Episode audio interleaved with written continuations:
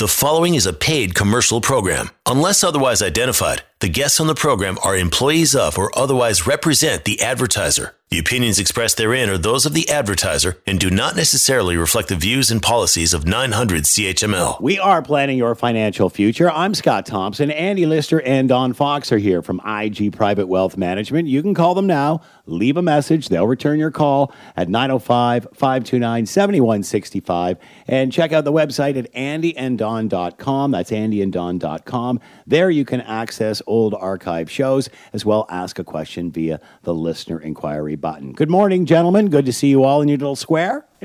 Good morning, Good, Scott. good morning, guys. How So, are you? you know, I'm doing well. How are you guys making out in week number 48, 47, I think it is?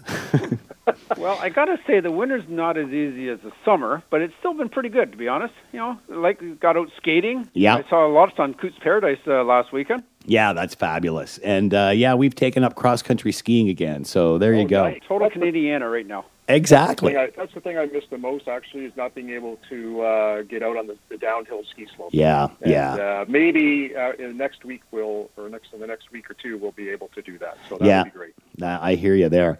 All right. Uh, there's news that came across this week, and uh, boy, it seems you have to have uh, the hats that you two wear in order to even figure out how this all worked or how it became a story or grew to the stage that it did. And that is the whole GameStop story. So, can you explain in, in layman's terms what the heck happened here and uh, why this is so unusual and precedent setting? Well, this whole uh, start, this whole thing started with uh, an, an app called Reddit, and basically this forum where people from all over get together, and, and, and it definitely adheres to the younger crowd, and they basically were telling everybody to buy the stock GameStop, which is a just sells video games. Um, not even online; it's physical ge- uh, video games. They actually were losing money, and It anyway, was, kind of, it was kind of like the blockbuster of, of videos, you know, in terms of gaming. Now you think about the Totally. concept. Yeah. I'm actually waiting for Blockbuster to start up again after this. but I have some videos I need to return, by the way, when they Well, do. Imagine no what that bill will be. No wonder they're bankrupt. it was kind of funny. I did have somebody else mention about Blockbusters, and I didn't know. Apparently, there's the odd ones still around. They're probably just private labeled, though. But anyway, so there, so everybody started buying. Now, the reason they were buying this is because of these big bad hedge funds. Now, what a hedge fund can do, and not all hedge funds. There's so many different types. But one strategy a hedge fund can do is to sell short, and this is where it gets confusing. Every, I, I found it very difficult to understand. I remember back in university. I said, Can I can I ask a question right away? Sure. Define the term sell short. What does short selling mean? and this is exactly what I'm I'm going to get to right now because it's confusing. It is honestly. I'm, I'm at university. They're trying to explain this to me when my securities course. I remember going like, "Am I the only one that doesn't understand this?" And I'm in commerce fourth year, and I couldn't quite figure out how can you sell something you don't have. And so, really, what this definition of short selling is: you're borrowing the company shares, then you sell them. So, and then you hope to buy them back when the price drops, and then you return what you you took for you borrowed from the the company. You give back the shares, and you profit the difference. Now, I'm going to give Clear you a better mud, right? yeah, that's already complicated, right? I, I even when I said it, I couldn't understand it. Okay. you I- must you must have seen my you must have seen my face in the little Zoom box. It just uh, I look like a deer in the headlights of a car. So I'm going to give this in a different perspective, Scott. You you're you like to cycle and you haven't done it for years. Your tires are flat and a pandemic hits and you realize I need a new bike. You go to the bike store. They have no bikes. Everybody's bought bikes. So what you do is you go to your neighbor and you ask, you know, he's got an extra bike and you borrow his bike. And you say, you know what? I'm going to borrow this and I'll return it later. And what you do instead, though, you think, you know, there's such a demand for bikes right now. I'm going to sell his bike. So I'm going to sell his bike right now, and later on, because the prices are going to go down on bikes because they're just everybody wants bikes right now. And when the price goes back down from in normal terms, I'm going to sell his bike. So he sells it for a thousand dollars. So he pockets this thousand dollars.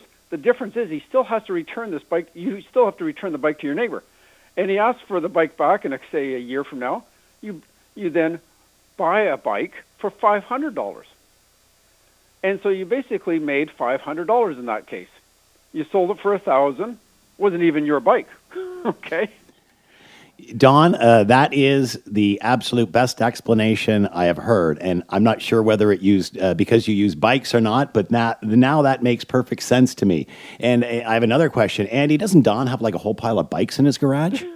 I know we could. There's a there's a parlay opportunity here. We could arbitrage exactly short sell on something he's got there. That's it.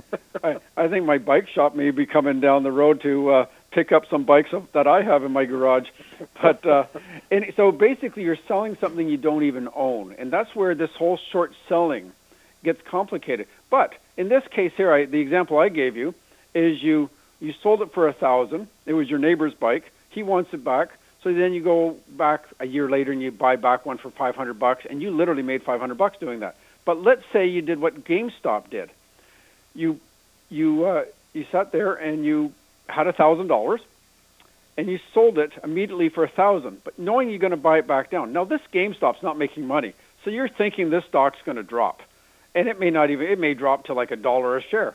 Well, instead, it actually goes up, and now you have to turn around and you have to buy back a bike for a hundred and sixty-one thousand dollars. A hundred and sixty-one thousand dollars. It went up a 161 times. So here you're thinking you're going to make some money. In fact, you actually end up losing $160,000 on that bike. And so the reason I, I use this example is GameStop, in the last 52 weeks, the lowest the price has been was $2.57. And the highest was just last week at $483. It went up 161 times. And so what happens on when you short sell there is no limit. You can lose forever. And it's no different if you buy something right now, and you bought, oh no, give me an example, say Apple stock 20 years ago, and you bought it for, say, a buck a share. Well, now it's whatever it's at now, 155 bucks a share. Well, there's no limit. You're just making money. Well, that's not a problem because you put your money into it, and you can only you're only risking what you put into it. You can only lose what you invested. But but when you're selling short, there's no limit how much you can lose.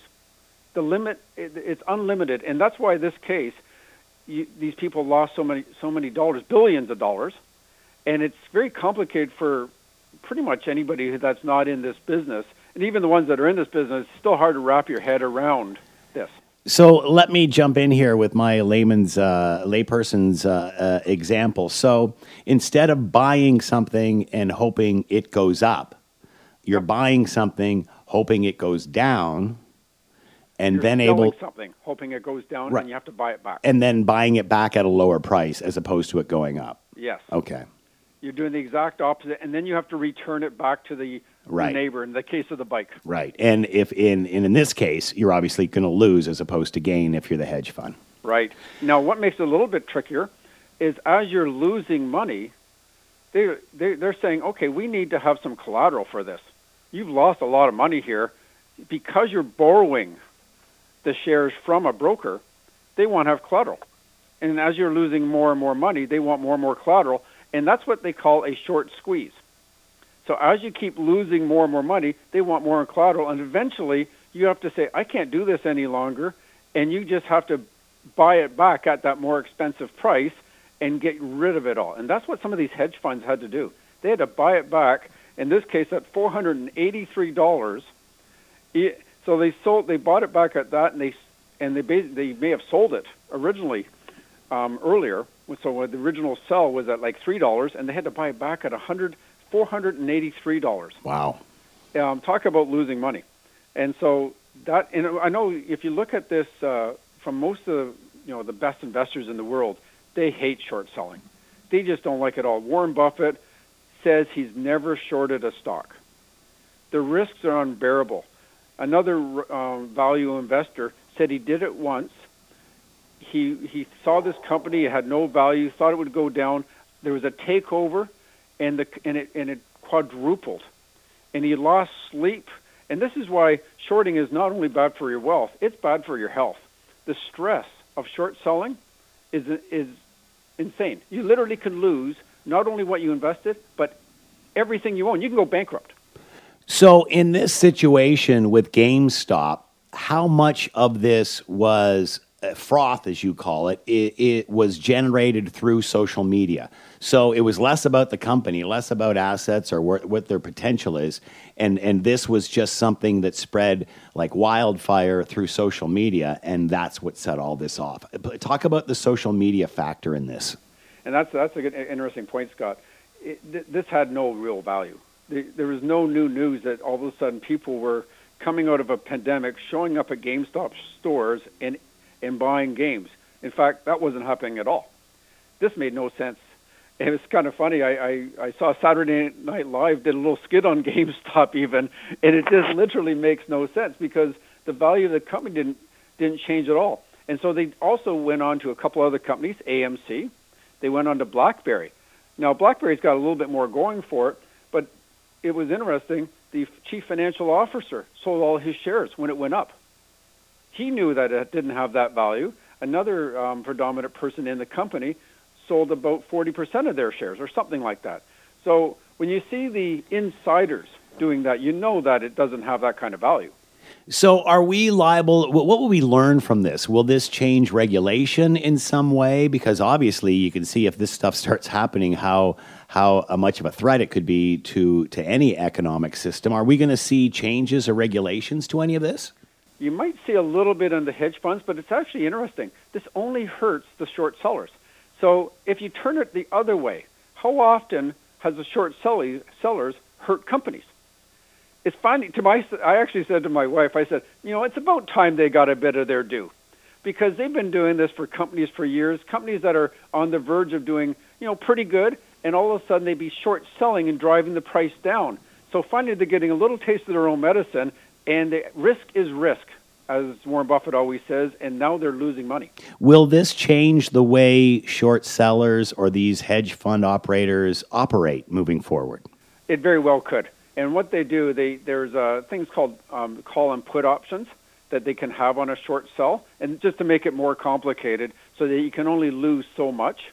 And when they have unlimited loss, that's called a naked short sell. And when they when they do that, there's no limit on how much you can lose. You can also make a fortune. However, when you add some insurance to it, you limit the loss, and they might maybe regulations going forward may do that, or they'll say, you know what, the markets are the markets. You know the risks, um, but when you're when you're an investor investing in a hedge fund, you're often not that savvy and knowing about all the risks. That's my next question, and I'll, we're out of time here. I'll ask you the next break. But the next question would be uh, Are there some innocent, naive people who are on social media and are more into that than finance going to get caught up in this and lose a lot? Hold that thought. We'll ask that question when we return. We're planning your financial future. I'm Scott Thompson. Andy Lister and Don Fox are here from IG Private Wealth Management. 905 529 7165. We're coming right back. You are listening to a paid commercial program. Unless otherwise identified, the guests on the program are employees of or otherwise represent the advertiser. The opinions expressed therein are those of the advertiser and do not necessarily reflect the views and policies of 900 CHML. We are planning your financial future. I'm Scott Thompson. Andy Lister and Don Fox are here from IG Private Wealth Management. Call them now, leave a message. They'll get back to you as soon as they can at 905 529 7165 and check out the website at andyanddon.com. You can listen to old shows there and ask a question via the listener inquiry button. Uh, gentlemen, we were talking about uh, GameStop and that whole scenario and short selling and hedge funds uh, and such. And and I think the question I posed before we before we left for break there was, you, you know, if, if you're savvy like you guys are and you know a bit about the market, uh, you're going to recognize things like when a CEO starts cashing in and such. But are you, are you concerned that these are just they're less financially minded and more socially media minded and just get caught up in something and, and end up losing the farm here? Are you concerned about social media people jumping on this as opposed to those that, that may have the experience or background to do it? Well, to be totally frank, I'm not too worried about the people that were doing the buying and running the shares up because most of those are very, very small investors. Um, I was reading a little bit about the Robinhood investor, and most of them were under the age of 25. And so they, they were literally buying one, two, three shares of GameStop, hoping that they could double their money. And if and you know they only had you know generally less than a thousand dollars at risk, but you multiply that investor times a hundred million of them, and they literally moved the needle on this stock, which was really a story of David versus Goliath, and Goliath being the hedge funds. The hedge funds have lots of money, billions of dollars, and they are betting that this company is going to go down. You were talking about uh, the majority of the people involved were younger. Let me ask you this. Uh, you, you, guys have both talked about how it's smart to get into this at a young age. What has this story done for getting younger generations interested in the market and the sort of things you guys do every day? Well, that's a there's a big difference from what Andy and I do and what this whole GameStop story is. I didn't mean to make that comparison, but just getting yeah. them just getting them interested in in even watching or learning what this is all about. You remember the GameStop ticker way back, or some of the board games, and you used to have gold and silver, and and talking about silver, they they did the run up on silver in the past week too. So these are just speculators, and there's a big difference from speculating on what direction a certain stock will go or not go, or if it will go down, and uh, and, and investing long term.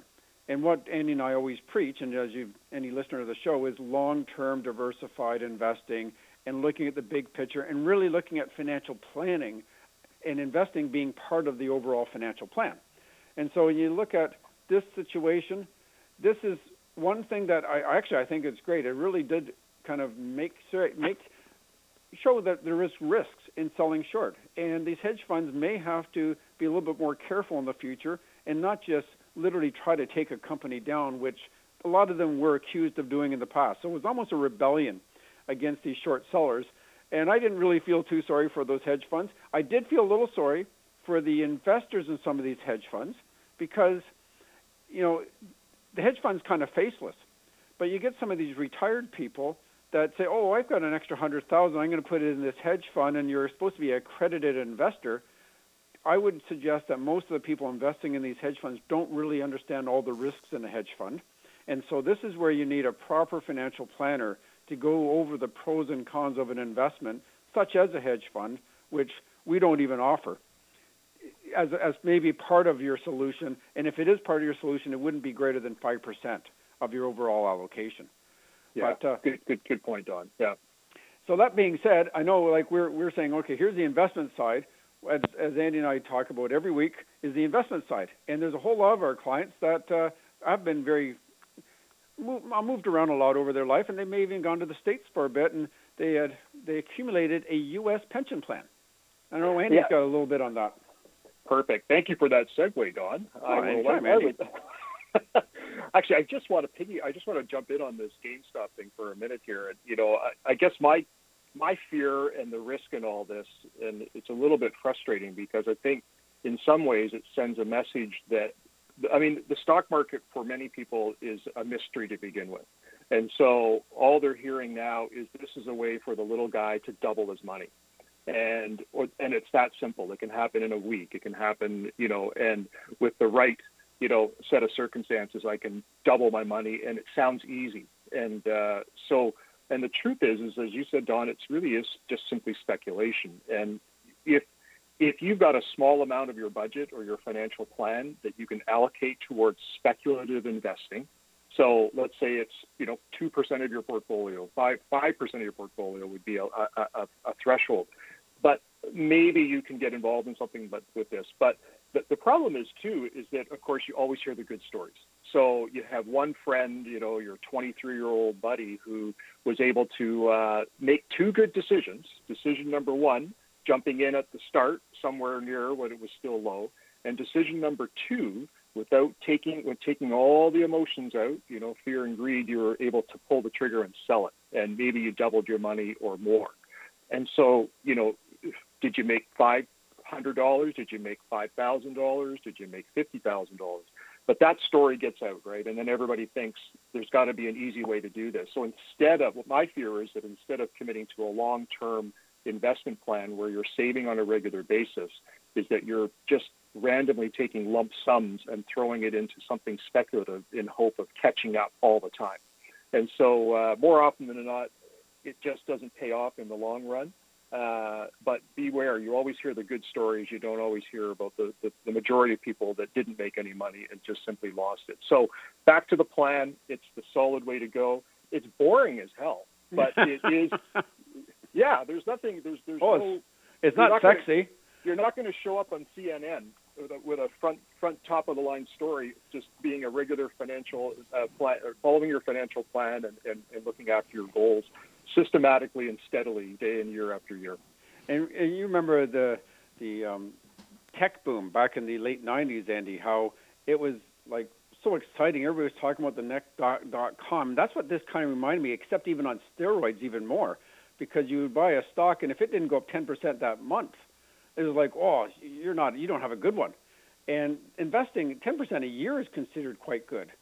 So you have to keep keep thinking what's a good rate of return over a per year, not on a per day or per weekend kind of basis that GameStop and other of these have been talking about.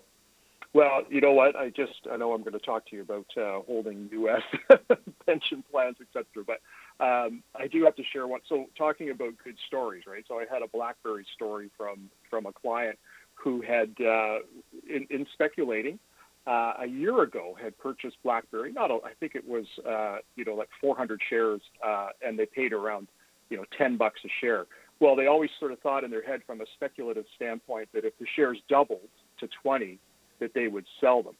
And so, uh, as the froth sort of started building up with BlackBerry in the last couple of weeks, uh, into um, I think last week, uh, he said, you know, I, I made the decision I was going to sell uh, I was going to, it had gone over 20 bucks and I was going to sell it. And when I woke up on Monday uh, and it was at $24 in the morning instead of $20 in the morning, I, I, I thought, oh, I can get 24. So his original plan was he was going to double it, uh, if it and sell it at 20. But now greed had set in and it was at 24. So he had an extra 1600 bucks on the table now that he could make if he could sell it at 24. So he puts an order in at 24. Well, it promptly went right down the back and it never got to 24 all that day. So his greed had had sent him in the wrong direction, and he and so the day went by, and the next day, thought, oh, I should have just sold it at 20 like my original plan. Well, fortunately, so the next day it actually went back up to 24, and he was able to sell it at 24. But subsequently to then, it's dropped by half. So, you know what? It, it is such an emotional thing, but it's also so tricky to be able to pull the trigger at the right time at the other end of the story. So, I, I often anyway. tell people buying is a lot easier than selling because you have two different emotions, and that greed emotion is very difficult to. You can't tame that greed emotion. It's a tough one anyway, so they made money on BlackBerry stock. So Good for go. them. One of the few Canadians that recently have done that. so uh, hopefully they'll reinvest it back into something Canadian. But um, you know, so I I have a client who uh, works here in Canada, and uh, he's getting ready for his own retirement, and he um, uh, works for a U.S. winery. So he's actually a nice guy to know because he ha- he managed to bring up some pretty fine wines here in from California into Ontario. So, but he, uh, you know, uh, one of the things that uh, and we run across Donald and I run across this from time to time is we have our Canadians are either uh, living here and working for a U.S. company, or are uh, you know working in the U.S. for a while and earning uh, and for a U.S. company and earning U.S. Uh, income. And like many companies, uh, you know, we call it uh, our defined contribution pension plan or a defined benefit plan. Well, the, in the U.S., you have basically two plans. The first one is what they call a 401k, and that's kind of like our pension plans here. It would be similar to what we call a defined contribution pension plan, where you have to put a certain amount in, or they put they're putting money in on your behalf. And that's the kind of plan he was belonging he belonged to down there. And the second type of plan that they have in the U.S. is what's called an IRA, an individual retirement account. And that is basically like the individual RRSPs that we see here in Canada. So if you're trying to compare what, what are we talking about, that kind of gives you an idea. So the question would be, you know, what does he do with this plan once he uh, once he retires? And basically, there's three options it comes down to with clients in this situation. They can leave the plan there in the U.S. and then take withdrawals once they're retired. Or they can, number two is they can take a lump sum withdrawal right now. Or number three, they can do a withdrawal and then recontribute that to a Canadian RRSP. So I just want to quickly run through those three scenarios, and we've got an example, and then just sort of summarize the, the pros and cons for each. So number one, which is leave the plan as is, and basically that 401k plan, it's tax deferred. It can continue to grow there, tax deferred, until he uh, retires and starts making withdrawals. He has to do that by age 72, so kind of like our RRIFs, uh, age 71. And um, but when money starts coming out of that plan, there is U.S. withholding tax, and the U.S. gets their money first before you see your money. And so, uh, if it's a lump sum coming out of the plan, uh, it would be 30% withheld at, at the U.S. If it's a periodic payment, which is basically like a RRIF payment that people would get or a pension payment, it's 15% withholding tax. And you to get that 15%, you do have to file what they call a W-8 beneficiary form, which is basically just a, a, a, an IRS form telling declaring that you are uh, a non-resident and you're living here in Canada. So you get to claim a foreign tax credit for that tax, that U.S. tax that you've paid. And so whether it's the 30% or the 15%, so basically it's a, it gets applied to what you would owe here in Canada in terms of taxes. And this avoids double taxation. But you just have to make sure that you've got enough um, that you're that you can use up those uh, foreign tax credits, that 30% withholding, that 15% holding, in terms of filing your own return. Because if you can't get all of it back, then you're basically going to get double taxed on it. So, um, so that's going to be one of the factors for sure. So option two is the lump sum. And so typically, you know, you're going to have 100% of that is taxed, just like if you were cashing in um, an RSP here uh, or even a pension plan for that matter. But 100% tax the year you take it out that 30% withholding with tax, and of course you'd have to pay income tax on that here in Canada as well. So it, unless it's a small amount, that lump sum strategy it was sort of off the table, and it certainly was in this case as well. And the third option, which is to withdraw the money from that 401k and then recontribute to an RRSP plan here in Canada. So uh, there's no sort of direct rollover provision. You can't just move it from their plan to our plan uh, you actually have to essentially cash it in and then recontribute it. But you uh, you are given a chance to put that into your RSP. You don't have to have RSP room, and you don't lose RSP room by rolling it in directly into an RSP here. Uh, but you have to file special forms to be able to do that. And um, so the basic the basic issue on that again is uh, can you with that U.S. tax tax that's going to be payable when you cash in that U.S. plan, they withhold their 30%. Can you get all of that back? And so again, usually you have to be in a higher income earner to be in a higher marginal tax bracket to be able to then recover that tax. Because you may not owe 30% on it here in Canada, depending on how much it is. So, what are the advantages to uh, to leaving the plan or, or transferring the plan? Well, basically, the advantages of uh, transferring the plan is that it's going to simplify your retirement portfolio. You kind of get everything in, into one roof. Um, U.S. financial institutions uh, probably can't provide you investment advice, so you're kind of stuck in terms of getting uh, ongoing support for that. Uh, I think if, when you consolidate things here in Canada, you get to sort of increase the size of your portfolio, which might drive down your costs, might give you access to more investment options. Um, it might create a currency hedge for your Canadian retirement if you bring that over in U.S. dollars, right? Keep it in U.S. dollars. You can take it out in U.S. dollars later on. Uh, and of course, it may help avoid U.S. estate tax. Well, we can talk a little bit about that too. Um, the disadvantage is that lump sum withdrawal, we know that results in U.S. tax, and that tax you may not be able to get it back under that foreign tax credit. And another big disadvantage is an early withdrawal penalty, which may also apply. Uh, so, and that's not recoverable. So, that we'll get into a little bit too. And then also in the year of withdrawal, the Canadian taxpayer may be subject to an OAS clawback or an alternative minimum tax because certain uh, credits or refunds aren't aren't um, aren't factored in.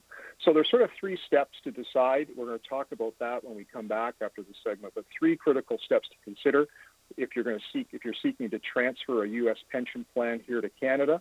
Number one was quickly we'll just determine if the U.S. retirement plan can be transferred to an RSP, determining if the U.S. tax paid, uh, how much it will be as a result of the withdrawal, And the third thing is going to be determine if that U.S. tax can be fully recovered and we'll talk about those three things when we come back.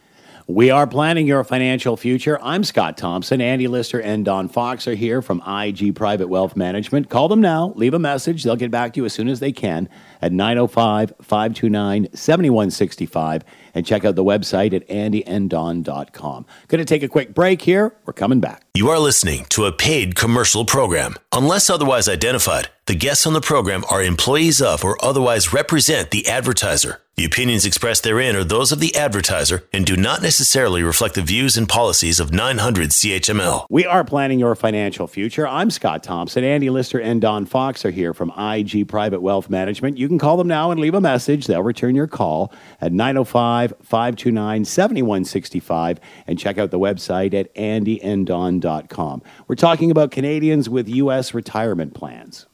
Yeah, as I mentioned, I just um, was working with a client who works for a U.S. company but lives here in Canada, and as they plan to uh, their own retirement, they're wondering what they do with their U.S. Uh, retirement plan. And um, so I mentioned there's two different types: the 401k, like our pension plans here, and then the IRA, which is like the RRSP here. And um, so, if you have an IRA, down in the U.S. We just want to talk about these three steps that you kind of go through to figure out if it makes sense to leave it or uh, bring it here. Uh, the IRA is kind of like what we would our RSP, right? You you put the money into that plan, not the company. And so in that case, uh, if you cash it in there, you can reallocate it to an RRSP here, and it generally doesn't use up your RSP room here in Canada.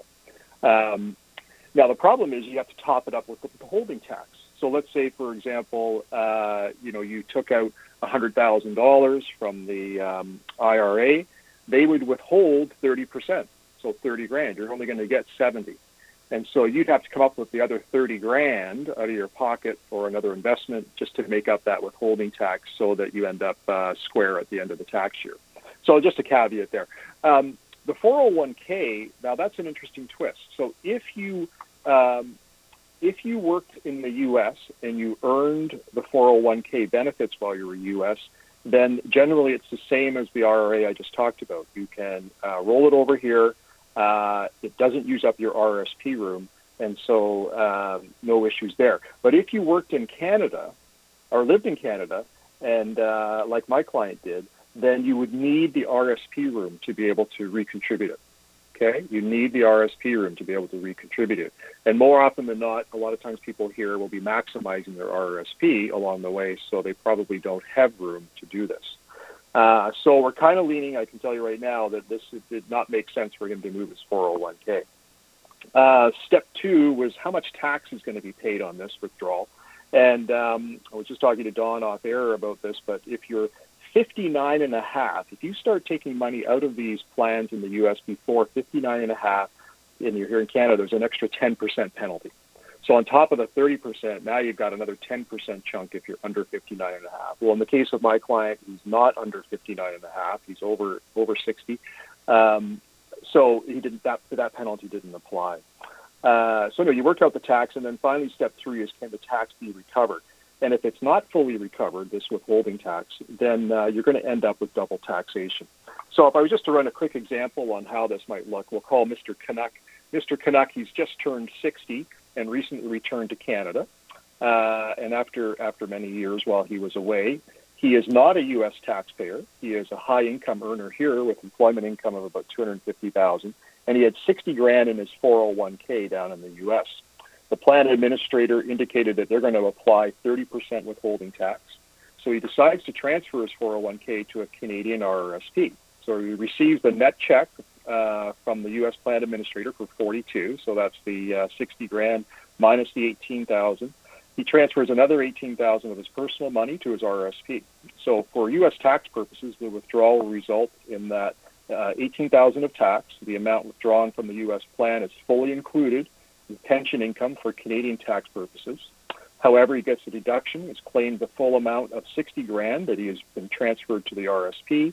And so, assuming that he lives in Ontario and he's in the highest tax bracket, he'll be able to recover all of the 18,000 of U.S. tax paid by claiming a foreign tax credit against his Canadian taxes payable. So, for Mr. Canuck, the transfer does make sense. And so, um, again, typically for any foreign tax that cannot be recovered by claiming your credit here in Canada, it's essentially a waste uh, because you can't you can't carry that forward or carry it back those those additional uh, tax credits. So.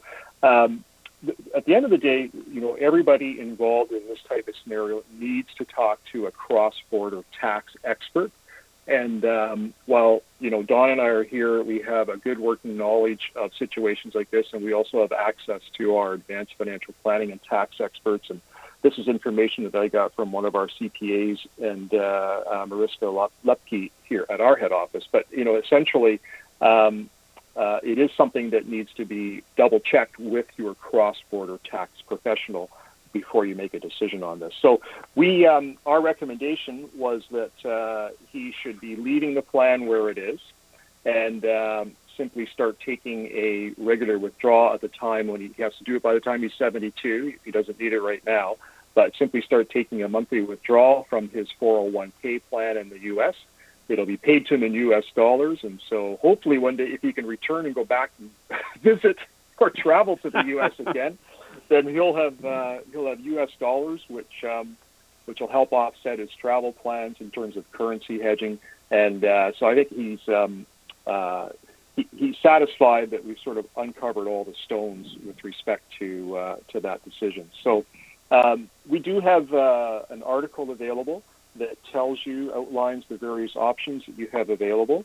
Uh, so if you're if you need if you need more information or you know of somebody who needs more information about their U.S. retirement plans, Canadians, uh, send us a note or an email, and we'll be sure to uh, send that article along to you. It's a good reference and uh, get the ball rolling in terms of discussion with your tax advisor.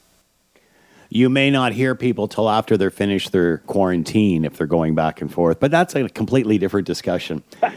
uh, we are planning your financial future. I'm Scott Thompson, Andy Lister, and Don Fox here from IG Private Wealth Management, 905 529 7165. Leave a message.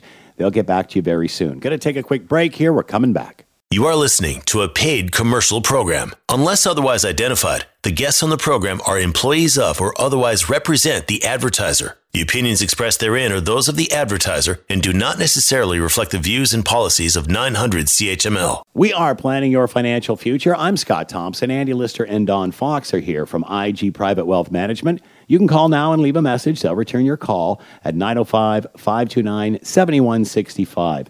You know, Don, it's, uh, it's hard to believe because it seems it's Groundhog Day has been all year uh, this year, but it, it's RSP time. My goodness, it's hard to believe that's come around again, and we got to be looking at that.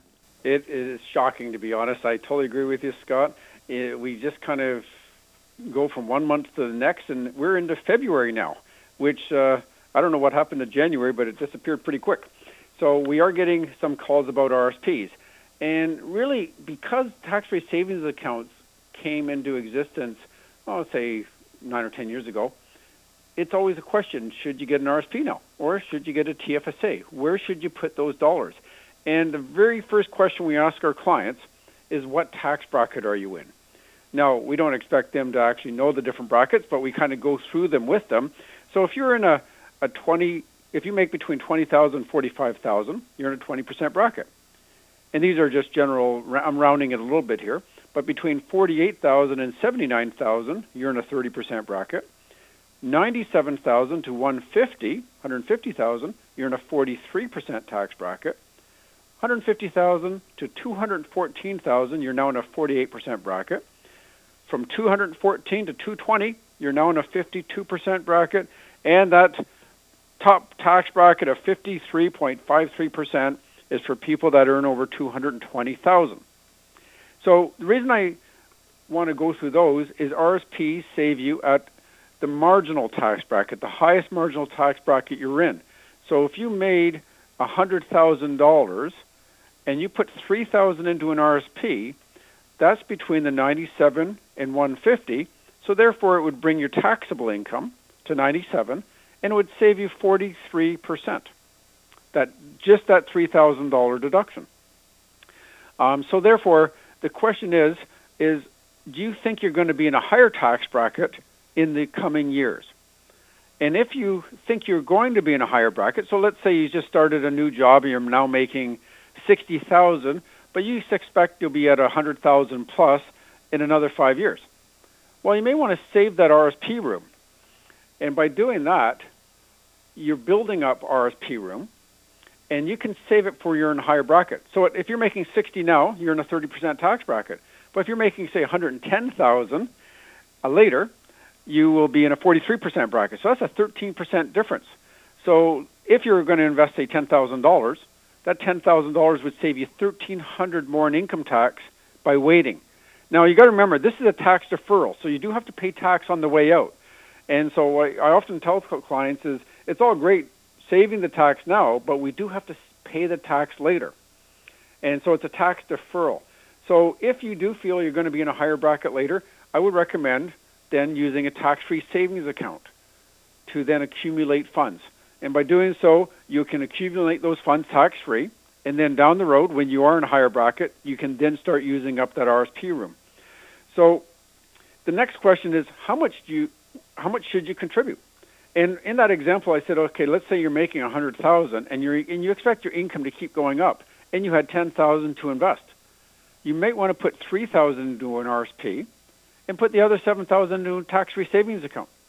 Because that TFSA can be transferred to an RSP at any time. And then, so now later on, you're now making 110000 You can then move that 7000 from the tax-free savings account over to the RSP. So when we're looking at accumulator clients, and both Andy and I have been in this business now for 30, over 35 years, so we're now actually seeing a lot of kids of clients, and they're now going through the same things that their parents did when we first met them. And so now they they've got kids of their own, and it's like, okay, what should I do? Should I buy an RSP or invest in an RSP, or should I get an RESP for the kids? And quite frankly, we say, why don't you do both? So the example here is, let's say you make you're making $107,000 a year. Well, if you put 10,000 into an RSP, you're going to get a $4,341 refund. And that $4,300 refund then can be applied to your RESP, the Registered Education Savings Plan, which then would attract some grant money, $868 of government grant money. And so if you did that every year for eight years, you would literally max out the RESP. And what I mean by that is you can once you put over $36,000 into an RESP, you've now maxed out the grant. The grant they they're only going to give you the government's only going to give you 7200. So if you were to add more to the RESP, which you're allowed to do, but you're not going to get any more grant money from the government. So if I were just to look at this, and let's say the the child was seven years old and they got some ketchup, well, by the time the child's 15 years old, you would have maxed out the RESP. And now you actually can let it sit there for a few years, waiting for the ch- um, child to go to post-secondary, college, university, what have you. Putting it in dollar perspective, by doing that, your 10,000 into the RSP each year, only at 5% would have grown to 125,000 over 10 years, and their tax refund would have got 40 in total, $49,740 and then another two years of just sitting there waiting for the child to go to university would have grown to $55,000. So here you can have your cake and eat it too. Add to the RSP, get the tax refund, apply that to the RESP, and put your kid through university and let the government, in, in a sense, pay for the university costs. Uh, and as again, as a parent of two kids, one that's uh, already taken advantage of this, and one that will in a few more years. Uh, this uh, this is this is financial planning. It really is. It, it I can't express enough how much this helps. Uh, that's it. That's all. Thanks very much, guys. Uh, you have been, uh, we rather, have been planning your financial future. I'm Scott Thompson, Andy Lister, Don Fox here from IG Private Wealth Management, 905 529 7165. And check out the website at andyanddon.com. Thank you, gentlemen. Have a great day. Thank you, Thanks, Scott. Scott. Thanks, Don. Thanks, Andy. Talk to you soon. The preceding was a paid commercial program. Unless otherwise identified, the guests on the program are employees of or otherwise represent the advertiser. The opinions expressed therein are those of the advertiser and do not necessarily reflect the views and policies of 900 CHML.